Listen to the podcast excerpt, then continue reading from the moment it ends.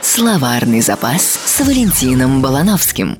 Здравствуйте, дорогие радиослушатели! Сегодня пополним словарный запас с категорическим императивом. Многим из вас этот термин знаком со студенческой скамьи. Многие из вас даже помнят это словосочетание и примерно знают, что оно означает.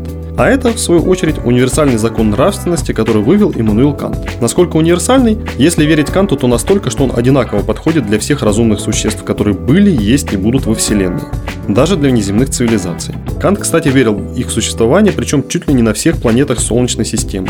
Причем чем дальше от Солнца, тем выше градус нравственности и разумности. Итак, категорический императив – это универсальная, подходящая для любой ситуации формула поступка.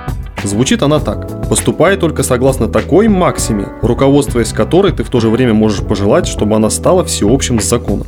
То есть, перед тем, как что-то сделать, нужно прикинуть, а все ли разумные существа в данной ситуации поступили бы точно так же. Это очень важно, так как все люди разные и имеют свои предпочтения. Например, мазохист, исходя из своих предпочтений, мог бы пожелать, чтобы все на свете мучили друг друга. Но перед тем, как что-то сделать, например, доставить приятную боль соседу, он должен подумать, а разделяет ли сосед его страсть? Ведь даже во вселенной мазохиста предусмотрено наличие садистов, чьи предпочтения имеют противоположную направленность. Я уж не говорю о людях, у которых вообще нету подобных наклонностей.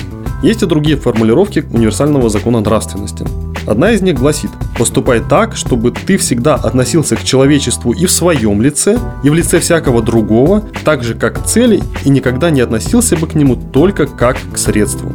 В этой версии императива выражена вся суть философии Канта. Для него человек – это конечная цель и высшая неоспоримая ценность. Обратите внимание, не только другие люди для нас должны быть высшей ценностью, но и мы для себя тоже, так как тоже являемся людьми. Поэтому перестаньте заниматься самоедством и саморазрушением. Вместо этого можете подробнее узнать о категорическом императиве непосредственно из текстов Канта. Например, из его «Основ метафизики нравственности» или «Метафизики нравов».